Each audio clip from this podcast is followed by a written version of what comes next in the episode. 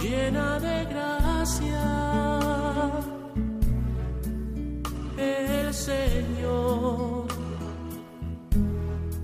está contigo. Comienza Caminos de María, dirigido por Eustaquio Masip.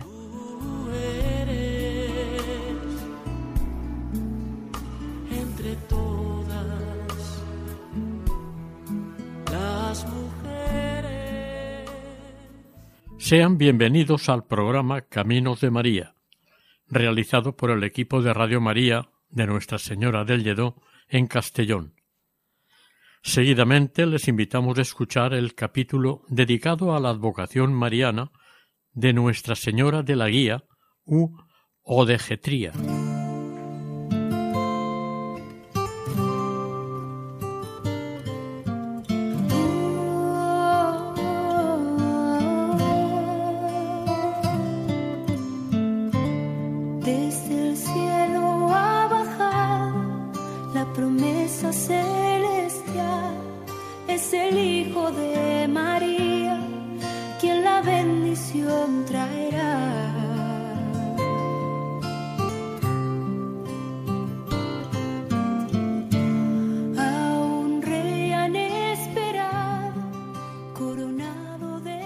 Desde su fundación, la Santa Madre Iglesia le rindió a la Santísima Virgen María la más especial afectuosa devoción. Primero fueron los apóstoles y los primeros creyentes, luego los sucesores de ambos, a través de su ejemplo de la predicación del Evangelio y, por supuesto, de la inspiración divina.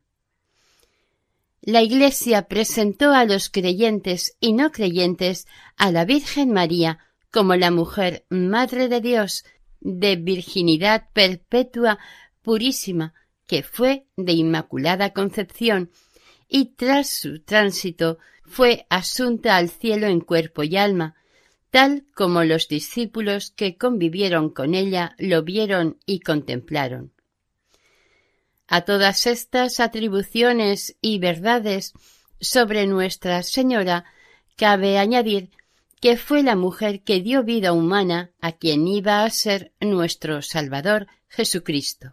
A medida que la historia avanzaba en estas verdades, se llegaron a ratificar con mayor profundidad y convencimiento por los miembros de la Iglesia en varios momentos de los dos últimos milenios con las aportaciones y declaraciones en los concilios eclesiales y bulas papales. El concilio de Éfeso en el siglo V, el concilio de Letrán en el siglo VII, la bula de su santidad Pío IX en 1854 y la bula de su santidad Pío XII en 1950 fueron los momentos en que se decretaron y proclamaron cada uno de los puntos citados anteriormente para la aceptación y creencia de los fieles creyentes. La Madre de Dios, la llena de gracias, fue reconocida por los fieles desde tiempo inmemorial en todas estas enseñanzas y disposiciones que, con el tiempo, fueron confirmadas y aprobadas por la Iglesia. Ella era y es una gran mediadora ante Dios para lograr la salvación del género humano y, como madre solícita, protege, ayuda y guía a todos sus hijos en el peregrinar en esta vida terrena. En la península ibérica, la semilla mariana fructificó enormemente desde el principio.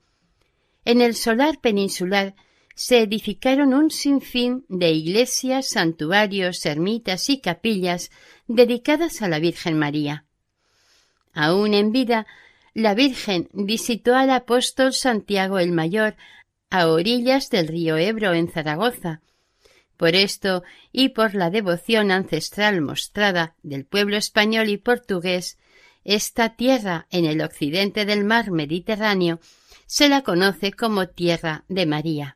El nombre dado a la advocación mariana de Nuestra Señora de Guía, de la que ahora vamos a tratar, le viene dado del verbo guiar. Tiene pues un significado muy conocido y fácil de entender para cualquier persona. La palabra guiar puede tener varios significados, entre ellos orientar, dirigir, conducir, encaminar, indicar, mostrar y aconsejar. Su antigüedad y uso es muy antiguo, aunque no tiene una raíz latina. La veneración popular a la Virgen de Guía tiene sus comienzos en la odeguetría de la Iglesia griega. Esta palabra significa, como se ha dicho anteriormente, guiar, llevar o mostrar el camino. En este caso sería la que enseña el camino, la que guía. Efectivamente, la tradición comprendió, aceptó y le dio a Nuestra Señora esta gran facultad de acompañamiento, de consejo y todas las palabras o conceptos que tengan este mismo significado.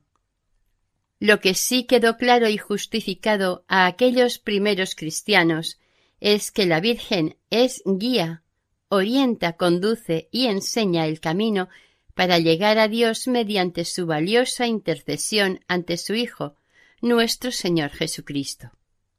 En el concilio de Éfeso, con la declaración de María como Madre de Dios, se dio el primer impulso para facilitar el camino y propiciar el culto a las imágenes marianas, por lo que en Constantinopla o Bizancio alcanzó un notable esplendor y devoción el culto a la Virgen María. A partir de este notable inicio en Bizancio, en el monasterio de Santa María, Madre de Dios, la odeguetría, la guiadora, la que, tiempo atrás, según una tradición, se les apareció a dos ciegos y les acompañó a su iglesia, les iluminó los ojos y vieron la luz pasó a ser la que acompaña o lo que es lo mismo, o de Guetría.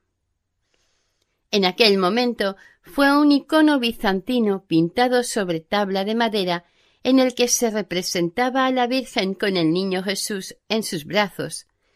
Ya desde el principio se consideró que este icono fue uno de los tantos atribuidos al evangelista San Lucas y que pintó a la Virgen directamente en vida, la veneración despertada por este icono movió grandemente a su devoción y culto a los griegos de los primeros siglos del cristianismo. En aquellos primeros siglos del cristianismo, en el entorno de la gran iglesia de Santa Sofía de Constantinopla, todos los martes del año se celebraba una popular procesión con esta imagen icónica mariana a la que se veneraba cariñosamente y le cantaban los muchos fieles asistentes que la acompañaban durante el trayecto procesional. Estaba arreglado en esta procesión que los hombres fueran delante y las mujeres detrás. Cuenta una piadosa historia que este icono de la odeguetría llegó a Constantinopla en el siglo V como un regalo de la emperatriz Eudoxia esposa de Teodosio II, a su cuñada, la emperatriz Pulqueria, y ésta la entregó a la isla de los Odegué, que vendría a significar la guía de los buenos. Al parecer, un peregrino inglés fue el que tradujo la palabra griega odeguetría por la de guía. Su intención fue que, al traducirla a una lengua romance, tendría mejor y más fácil comprensión y arraigo al incorporarla al lenguaje en los países del occidente europeo.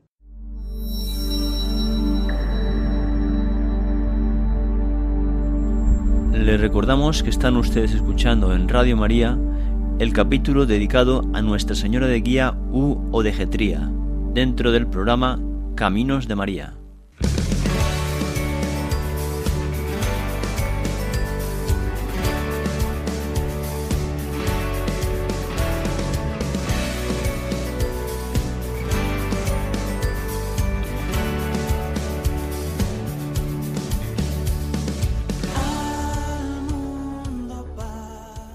A mediados del siglo IX, las discusiones y controversias sobre las imágenes o iconos por parte de los iconoclastas había finalizado y se vivió un período de cierta paz y relativa calma.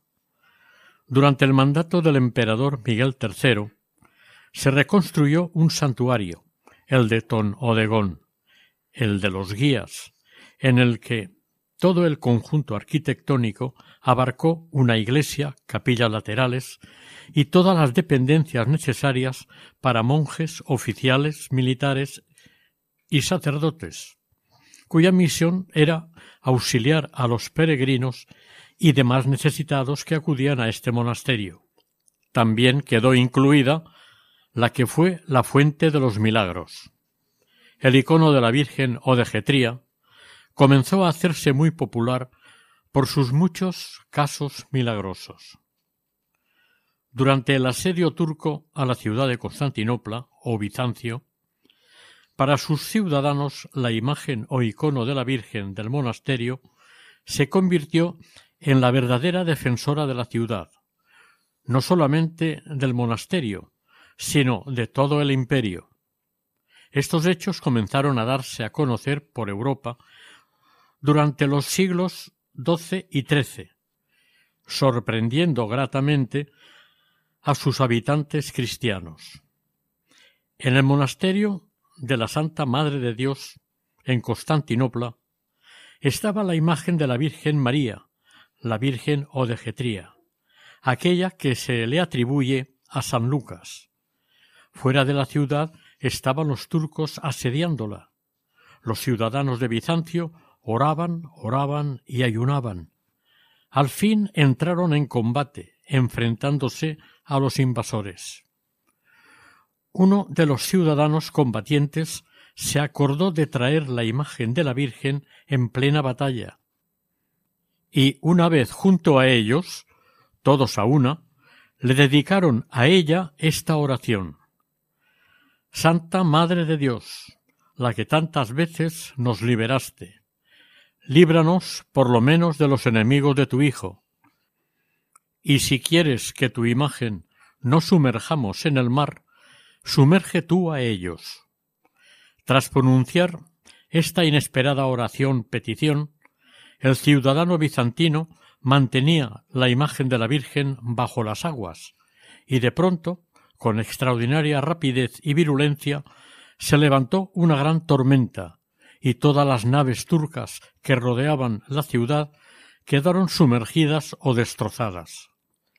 Este histórico hecho aconteció en el año 714. En estos mismos años, en la península ibérica, ya se había iniciado la invasión de los musulmanes procedentes del norte de África, entrando por el estrecho de Gibraltar. Los prodigios atribuidos a la odegetría, al expandirse hacia el oeste la advocación, llegaron al sur de Italia, a la conocida como la Magna Grecia, un territorio compuesto por Sicilia y la punta de la bota italiana. Esta fue, quizás, la puerta más importante de entrada al occidente europeo de la devoción a la imagen de la Virgen de la Guía, venerada en Bizancio. En principio quedó establecida con dos advocaciones, equivalentes y a la par veneradas la de Madonna di Costantinopoli y la Madonna di Istria.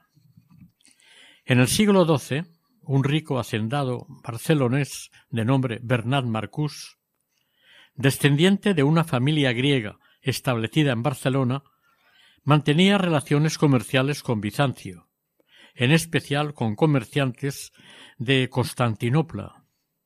Bernat era una persona con una gran estima y devoción a la Virgen María. En alguno de sus viajes estuvo en la capital bizantina y visitó la iglesia en la que estaba el icono de la odegetría o de la guía, y en el año 1166 erigió una capilla fuera de las murallas de la ciudad de Barcelona, hacia el este de la ciudad, dedicándola a Nuestra Señora de la Guía. Esta capilla entró a formar parte o complemento de un hospital que había fundado unos años antes, en solares de su propiedad, con el fin de ayudar y socorrer a los visitantes que llegaban a esta ciudad por la importancia económica que iba teniendo ésta. Estratégicamente, el hospital y la capilla estaban situados en un lugar de mucho tránsito de viajeros y en la confluencia de los caminos que llegaban hasta la vía Augusta procedentes del Vallés y del mar. Los viajeros tenían que pasar forzosamente por el punto en el que se encontraba la capilla mariana. La capilla de Marcús, que es como se la conocía antiguamente, es ni más ni menos que la de la Virgen de la Guía. Era una pequeña construcción sencilla y pequeña, de estilo románico, que ha aguantado increíblemente el paso de los siglos. En la actualidad, la capilla de Nuestra Señora de la Guía está abierta al culto, en el centro de la ciudad, donde confluyen las calles Carders y Moncada. La imagen actual no tiene nada que ver con la primitiva que se trajo de Oriente, Téngase en cuenta que durante más de ocho siglos la capilla y la santa imagen han sufrido toda clase de ataques, saqueos, incendios y expolios. El último durante la Guerra Civil del 36. No se tienen detalles precisos de aquella primera imagen que se entronizó por devoción y petición de Bernat Marcus. En algún momento de su historia hubo una imagen de terracota o barro cocido, vestida con manto de seda, al igual que el niño Jesús. Existe una leyenda, aunque no tradicional, que pone la presencia de esta advocación mariana en Barcelona a finales del siglo XIII, cien años más tarde de lo que realmente lo fue.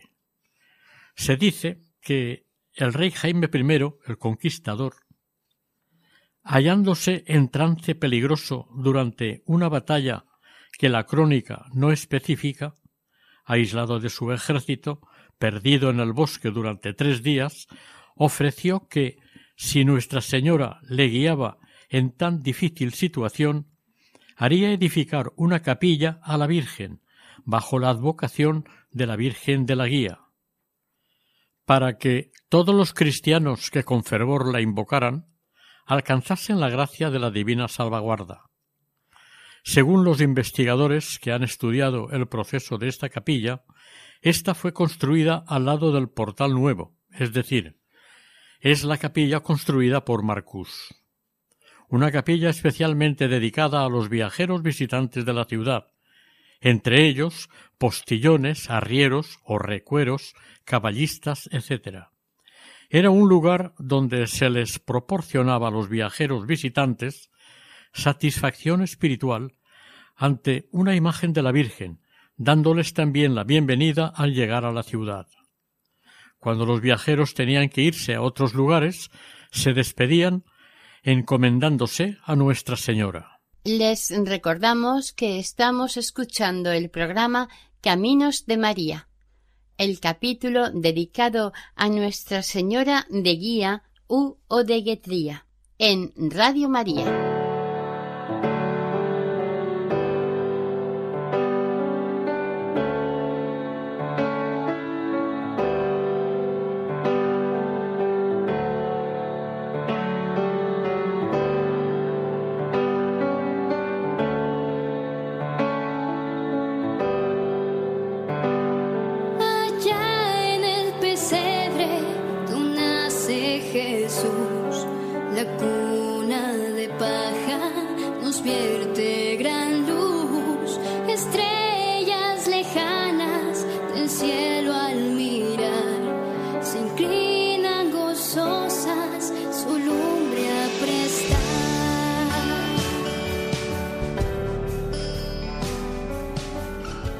La bellísima iglesia de Santa María del Mar, en Barcelona, se veneró una imagen de Nuestra Señora de Itria o de Constantinopla, quizás desde finales del siglo XVII.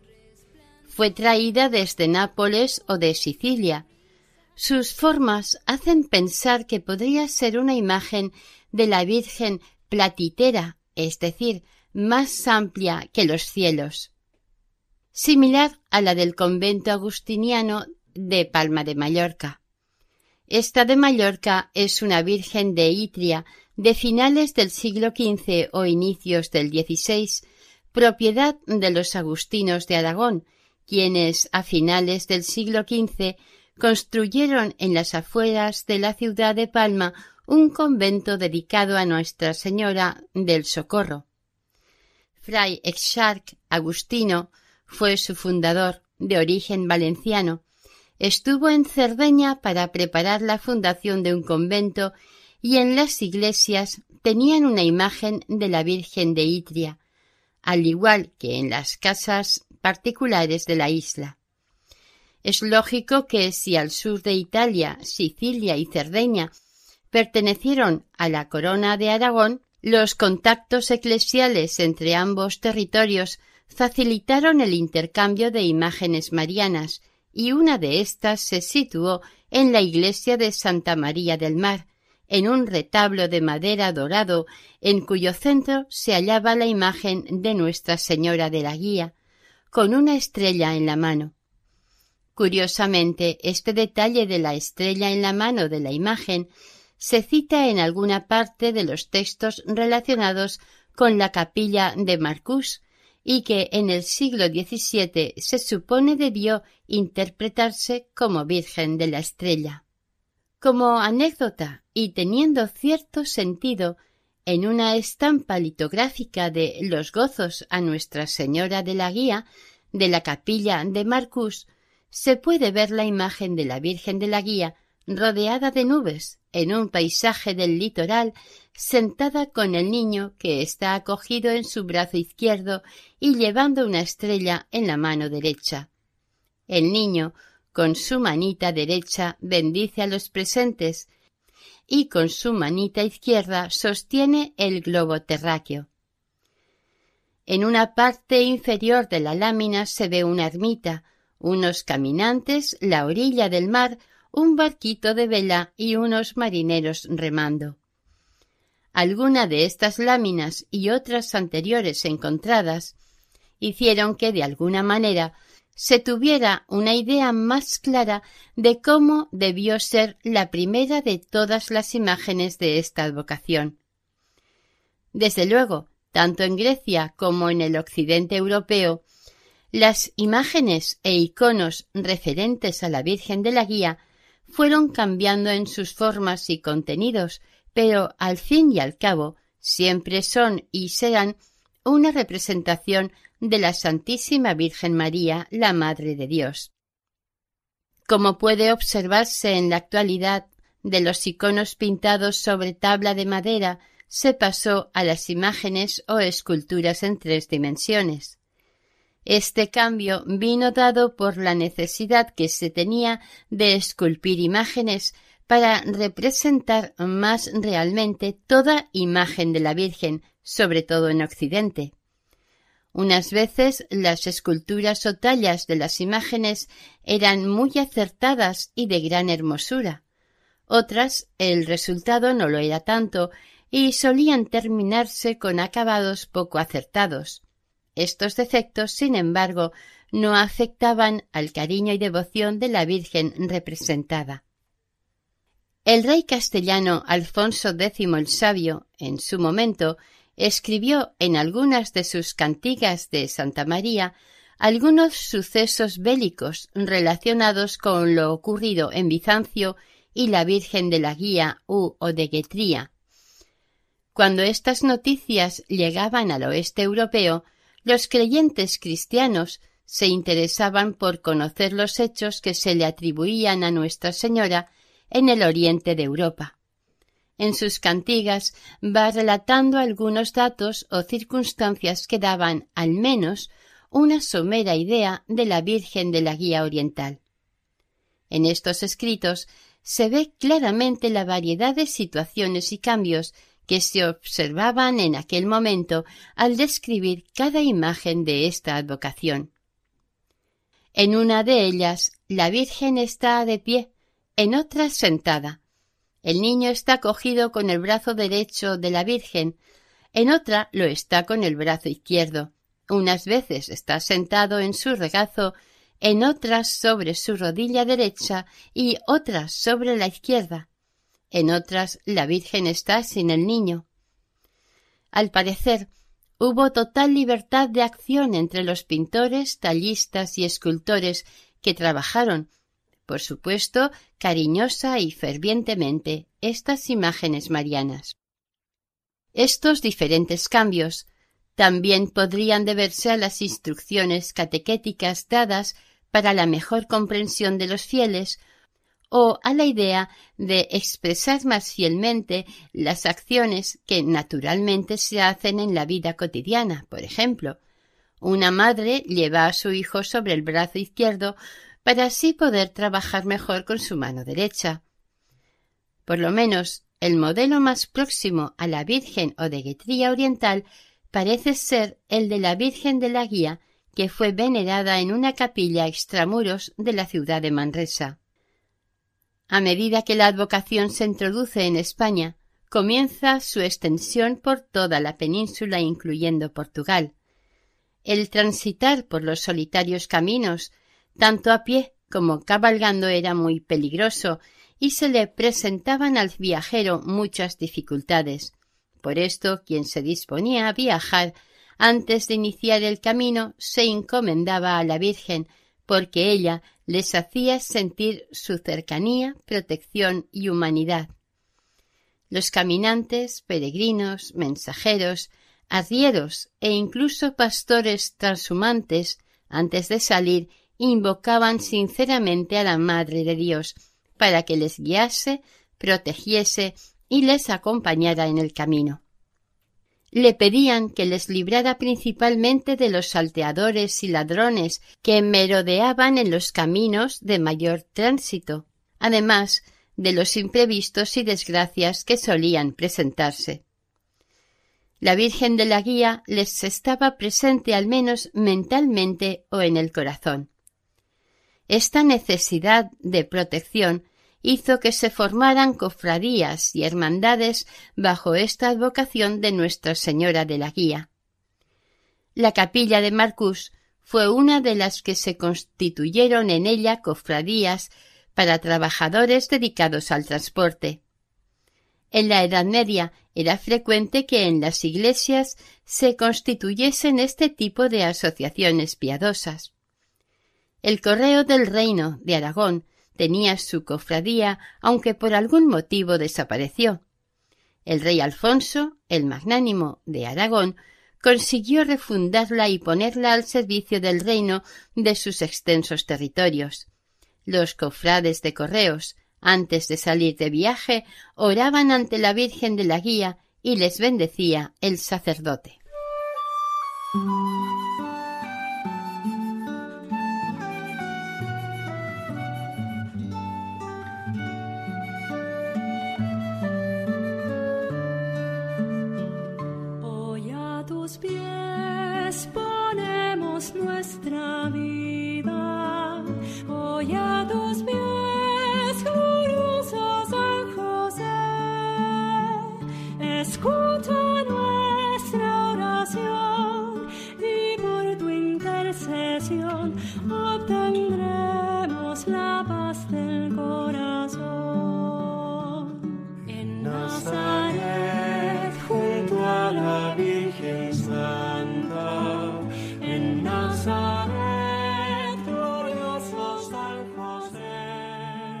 Les recordamos que estamos escuchando el programa Caminos de María, el capítulo dedicado a Nuestra Señora de Guía U o de Guetría, en Radio María.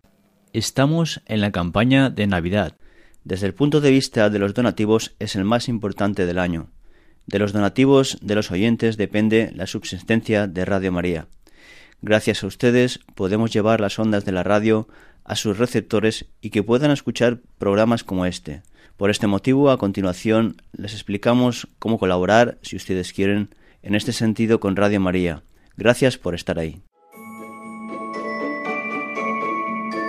Estamos celebrando que el Hijo Eterno de Dios, encarnado en el seno de María y nacido en un pesebre, se ha hecho nuestro hermano para llevar a todos los hombres a su auténtica morada, el corazón del Padre. Vayamos todos a Belén y ayudemos a los hombres que no conocen a Jesús a encontrar el camino al portal. Es lo que intenta hacer Radio María, ser como la estrella que guió a los magos hacia el Salvador, y para ello necesita la colaboración de todos, que pedimos especialmente en este tiempo navideño, vuestra oración, compromiso voluntario y donativos. Colabora. Puedes hacerlo sin moverte de casa, con una simple llamada al 91 822 8010 o a través de nuestra página web www.radiomaria.es, donde verás los números de cuenta a donde podrás realizar una transferencia bancaria o a través de pasarela de pago con tarjeta. Además, tenemos disponible el método de pago Bizum. Y si quieres que tu donativo desgrabe, no olvides indicar tus datos personales, incluido tu NIF. Radio María te desea feliz Navidad. La Virgen de la Guía también era venerada por las gentes del mar. Para ellas representaba la protección a sus empresas, fueran evangelizadoras, exploradoras, guerreras, agrícolas o comerciales. En Portugal, la Virgen de Guía estaba considerada y declarada como protectora de navegantes y emigrantes, al igual que en Galicia, Asturias, Andalucía y Valencia. Se pedía su intercesión al Señor para que los temporales marinos no hiciesen peligrar sus naves, a los marineros y a los trabajos de pesca o transporte. Para los largos viajes por el mar se solían poner a las naves y barcos el nombre de Virgen de Guía o Nuestra Señora de la Guía. Muchas veces, cuando una nave con este nombre quedaba fuera de servicio, la siguiente, que la sustituía, también le ponían el mismo nombre. Como se ha dicho, esta advocación está bastante extendida en España y, por supuesto, en los países que pertenecieron durante más de quinientos años a la corona española, en América y en Oceanía. En un recorrido rápido citaremos algunos lugares o localidades en los que está presente la advocación a Nuestra Señora de la Guía o de Guía. Por su antigüedad hemos conocido la venerada en Barcelona, y la siguiente, más antigua, parece ser la de Jerez de la Frontera, en Cádiz. De esta existe una leyenda que la sitúa con anterioridad incluso a la invasión sarracena del 711. Se cuenta que en una colina cercana al sur de Jerez había una humilde ermita dedicada a la Virgen María. Un día llegaron a la ermita dos jóvenes de hermoso aspecto y le pidieron al ermitaño asilo, y que ellos podían mejorar mucho el aspecto que presentaba la imagen de la Virgen pintada sobre un tablero, si el ermitaño les facilitaba los medios para arreglarla. El ermitaño salió a buscar lo que los dos jóvenes le pedían, y una vez conseguido regresó a la ermita y al entrar no vio a los jóvenes, pero sí vio que la imagen de la Virgen y el niño Jesús estaba muy cambiada y hermosa. Parecía pintada por ángeles.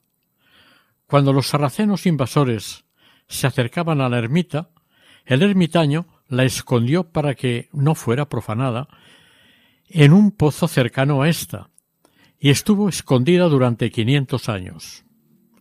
En el siglo XIII, por una especial revelación, fue encontrada poco después de la reconquista de la ciudad por el rey Alfonso X el Sabio. Muy pronto se le construyó una ermita, no se sabe la fecha, pero en 1285 el santuario ya estaba construido. A mitad del siglo XVI, el santuario y los terrenos de su alrededor se donaron a la Orden de San Agustín, fundándose el convento de Nuestra Señora de Guía, el cual ya no existe. En el siglo XIV, en la localidad sevillana de Badolatosa, el día 8 de septiembre de 1384, día de la festividad de la Natividad de Nuestra Señora, un pastor llamado Francisco Gómez se encontraba en el campo cuidando el ganado y observó en la ladera de un monte cómo unas extrañas y fuertes luminosidades parecían salir de entre unas matas y arbustos de la montaña. Intrigado por tanto destello luminoso, se acercó para ver cuál era la causa de este raro fenómeno. Enseguida vio que un tronco plantado de lentisco tenía encima una imagen de la Virgen María. Sorprendido, emocionado y muy contento por haber encontrado una imagen de la Virgen, fue corriendo a comunicarlo a sus otros compañeros, también pastores, que estaban cerca. Se acercaron todos juntos hasta el lugar que estaba la bendita imagen mariana. La miraron perplejos y emocionados. La cogieron devotamente y se la llevaron a la aldea de Corcoya, en Badolatosa, Sevilla. Cuando volvieron a buscarla al día siguiente, la imagen ya no estaba. Sin explicarse nada, había vuelto a la cepa del lentisco donde la encontraron el día anterior. Esta situación aún les sorprendió más, así que se volvieron al pueblo y contaron lo ocurrido con la imagen de la Virgen. Enterados los del pueblo de Badolatosa, al que pertenecía la aldea de Corcoya, fueron a buscar la imagen. La encontraron y se la llevaron en procesión a la aldea, pero también esta vez volvió a regresar a los pies del lentisco. Tomada esta repetición como expresión de la voluntad de Nuestra Señora, se erigió una ermita en el mismo lugar del hallazgo. El siglo siguiente, en tiempos del rey Fernando, el católico, un caballero aragonés, conocido como el señor de Villafelice, se dirigía hacia Granada para incorporarse a las tropas cristianas y participar en la toma de esta ciudad. Al llegar a la altura de la localidad zaragozana de Cubel, a causa del fuerte calor, se sintió mal y se encontraba muy cansado. Al pasar junto a una ermita que había en ese camino, entró en ella, en busca de algún alivio a su malestar para aliviarse de tanto calor sofocante. Creyó que entre sus muros podría encontrar un ambiente más fresco, pero al encontrarse mejor y relajado, se durmió unos momentos. En ese tiempo tuvo un sueño en el que se le dio a conocer, con la especial ayuda de la Virgen titular de esta ermita, que vencería a los guerreros del rey moro de Granada. Nació ya pastores, nació, nació en un humilde pesebre. El niño Jesús nació, nació, se quedará en mi corazón. Mi niño Jesús, dulzura y amor, mi niño Jesús, mi buen redentor. Estamos escuchando dentro del programa Caminos de María el capítulo dedicado a Nuestra Señora de Guía u o de Guetría en Radio María.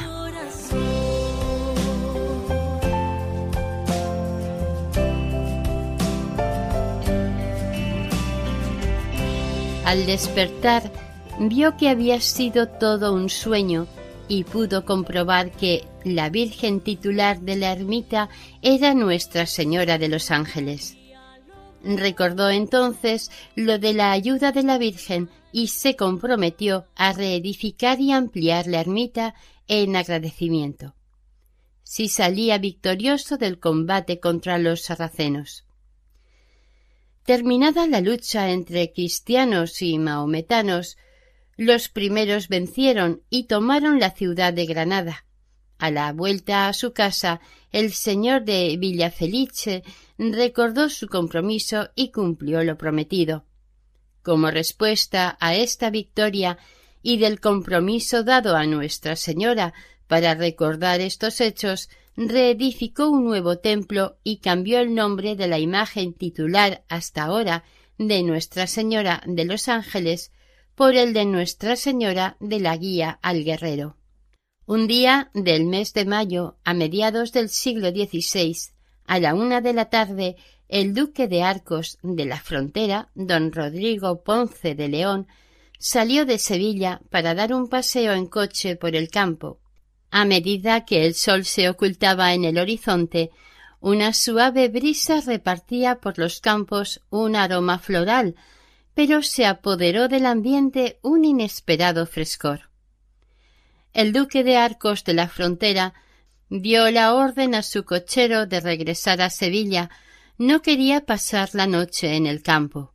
Avanzaba el carruaje tirado por mulas cuesta abajo y al llegar muy cerca de lo alto de la cuesta, las mulas se detuvieron bruscamente como si algo muy grande les obligara a hacerlo.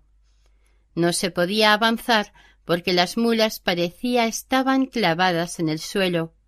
El duque, enfadado, quería castigar a los animales y las voces al cochero guía, guía, se oían cada vez más fuertes en el silencio del atardecer.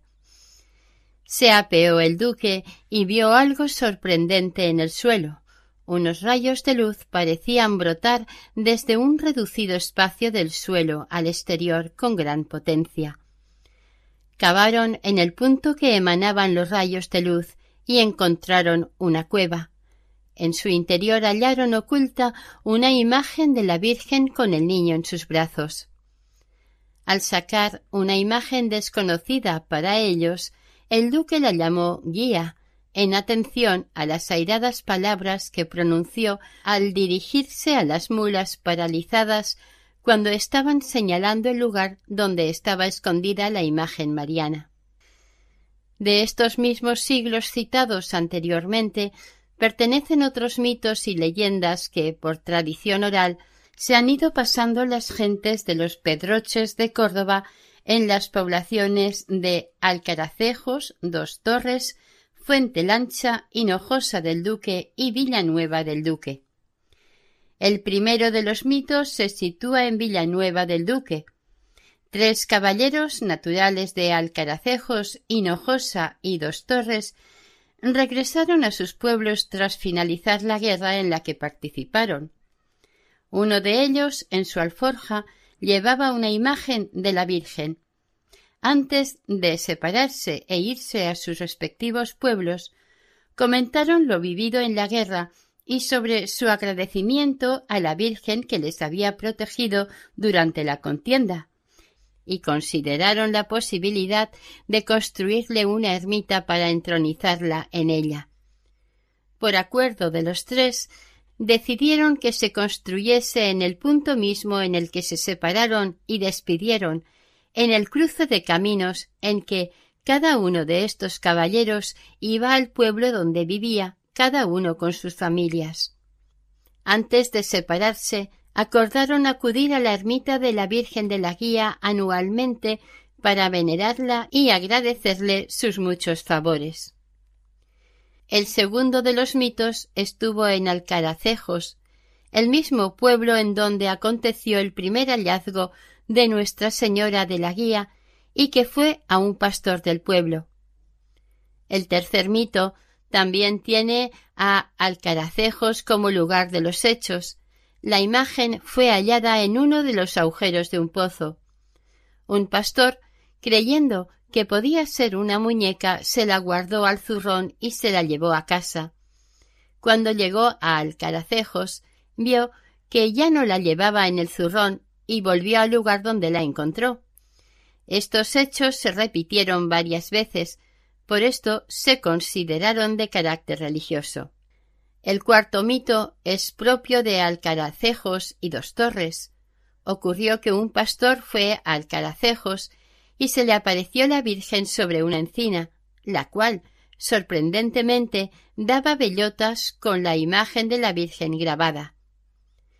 En el quinto mito, la Virgen se le aparece a un pastor en la fuente guía, en el camino de Alcaracejos. Curiosamente se dice y se recalca que la Virgen fue herida por el pastor. En un caso se dice que cuando el pastor vio a aquella mujer y quiso hablar con ella, ésta desapareció. Y una de las veces, como no dejaba que se la acercara el pastor, éste le tiró el garrote y le dio a la señora. El segundo caso cuenta que, cuando el pastor se la encontraba en la fuente, la cogía y la metía en su zurrón, y cuando llegaba a casa el pastor ya no la llevaba. Cada vez se le escapaba, hasta que en una ocasión, al aparecérsele en la fuente, el pastor le tiró el garrote causándole heridas a la señora. Mientras recorres la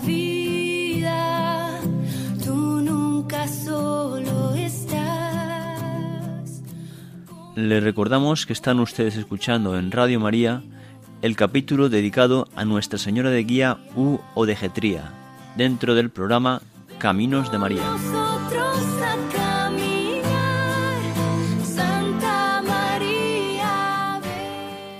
Durante este mismo siglo XVI, a finales del siglo de oro, una noche se presentó una espectacular tormenta en la ciudad de Toledo. El racionero de la catedral y el deán Machuca salieron de cacería por los alrededores de Toledo. Había anochecido y se encontraban en un extenso encinar. Ya de noche apareció de pronto una tormenta. Los truenos resonaban por todas partes y los relámpagos deslumbraban a los cazadores, desorientándoles entre las encinas. El miedo se apoderó de ambos cazadores, y ante el cercano peligro que intuían, se encomendaron a la advocación de la Natividad de la Virgen, que se hallaba en una ermita cercana al bosque. Por momentos se agravaba la situación. El deán se separó del racionero y a éste una corneja, revoloteando ante él con una luz en el pico, le guió hasta la derruida ermita de la Natividad de Nuestra Señora. En agradecimiento a la Virgen por haberles librado del gran peligro que estaban temiendo en el bosque, reedificaron al poco tiempo la ermita y esta vez cambiaron la advocación que tenía la misma por la advocación de Nuestra Señora de la Guía. Siguiendo de cómo en algunas localidades de nuestro país se empezó el culto a la imagen de la Virgen de la Guía, veremos una de las varias que se veneran en Galicia. En la orensana comarca de tierra de Celanova, en la localidad de Gomesende, existe desde hace siglos un santuario dedicado a Nuestra Señora de la Guía. Este santuario es muy visitado por la devoción que esta imagen despierta entre los habitantes de esta comarca y de comarcas vecinas que, al estar tan cerca de Portugal, también es visitada y venerada por muchos creyentes del norte del vecino país. El santuario está situado en la cima de una colina, a unos 400 metros sobre el nivel del mar, con una magnífica panorámica de toda la comarca. Según los historiadores, parece estar construido sobre un antiguo castro de tiempos de la Edad de Hierro. Al acercarse a este santuario, llama la atención de los visitantes que llegan por primera vez un conjunto de hórreos restaurados repartidos en el entorno del santuario. La primera impresión, al ver la fachada de este templo, es de sobriedad y elegancia, destacando en lo alto de la misma una esbelta espadaña de dos cuerpos y rematada por una cruz latina. Es un templo de estilo barroco, construido a finales del siglo XVII, que desde el principio ha sido varias veces remodelado y restaurado. Para su construcción, en 1707, se contó con la inestimable ayuda física, material y económica de los fieles devotos de la Virgen de la Guía. Para las obras de esta iglesia se recuperaron muchos materiales de otras dos capillas ya desaparecidas. Se accede a este templo por una puerta adintelada. Sobre esta, a media altura, un pequeño óculo que ilumina el interior de la iglesia. En el atrio se ve una moderna cruz y un antiguo peto o capilla con una inscripción 1753. En el interior de la iglesia del santuario se ve que es un templo de una sola nave. Tiene tres tramos cubiertos con falsa bóveda y destaca sobre todo la venerada imagen de la Virgen de la Guía que está en un bello retablo barroco en el que se representa la huida a Egipto de la Sagrada Familia. En una rotonda de Celanova, hace unos años, se inauguró una magnífica escultura en piedra representando a la Virgen de la Guía con el Niño Jesús en sus brazos, montados sobre una burra, y San José a pie, llevando a su familia huyendo hacia Egipto. Desde este punto salieron infinidad de emigrantes gallegos en dirección a todas partes del mundo, y este fue el motivo que animó al párroco de Gomesende, don José López, residente en Celanova, a sufragar este valioso y hermoso monumento dedicado a los emigrantes y refugiados. Cabe recordar, dentro de este capítulo de Caminos de María, que en la comarca cordobesa de los Pedroches, los varios pueblos que la componen tienen como patrona a la Virgen de Guía. Una historia que fue contada en un programa dedicado a esta vocación hace un tiempo.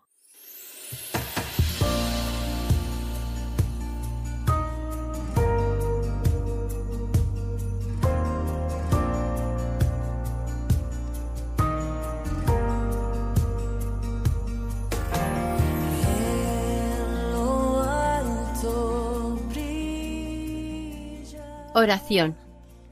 Santísima Virgen María de la Guía, patrona de emigrantes y refugiados, atiende nuestros ruegos y súplicas para que guíes correctamente a quienes por múltiples motivos nos vemos obligados a emigrar o escapar de una situación perversa y cruel.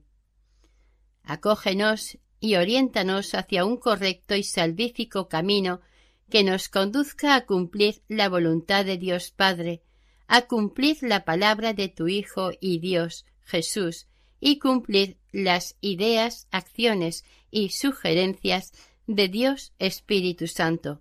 Así sea.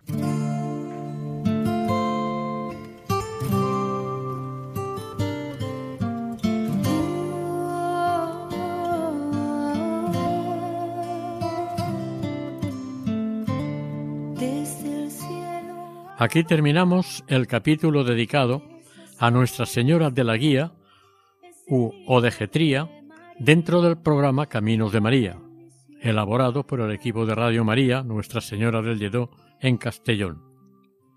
Para ponerse en contacto con nosotros pueden dirigirse al siguiente correo electrónico caminosdemaria@radiomaria.es. También lo pueden escuchar e incluso descargar en la página web de Radio María, sección podcast, o llamando al teléfono 91 8 22 80 10. Que el Señor y la Virgen les bendigan. María, llena de gracia, el Señor está contigo. Han escuchado en Radio María Caminos de María, dirigido por Eustaquio Masip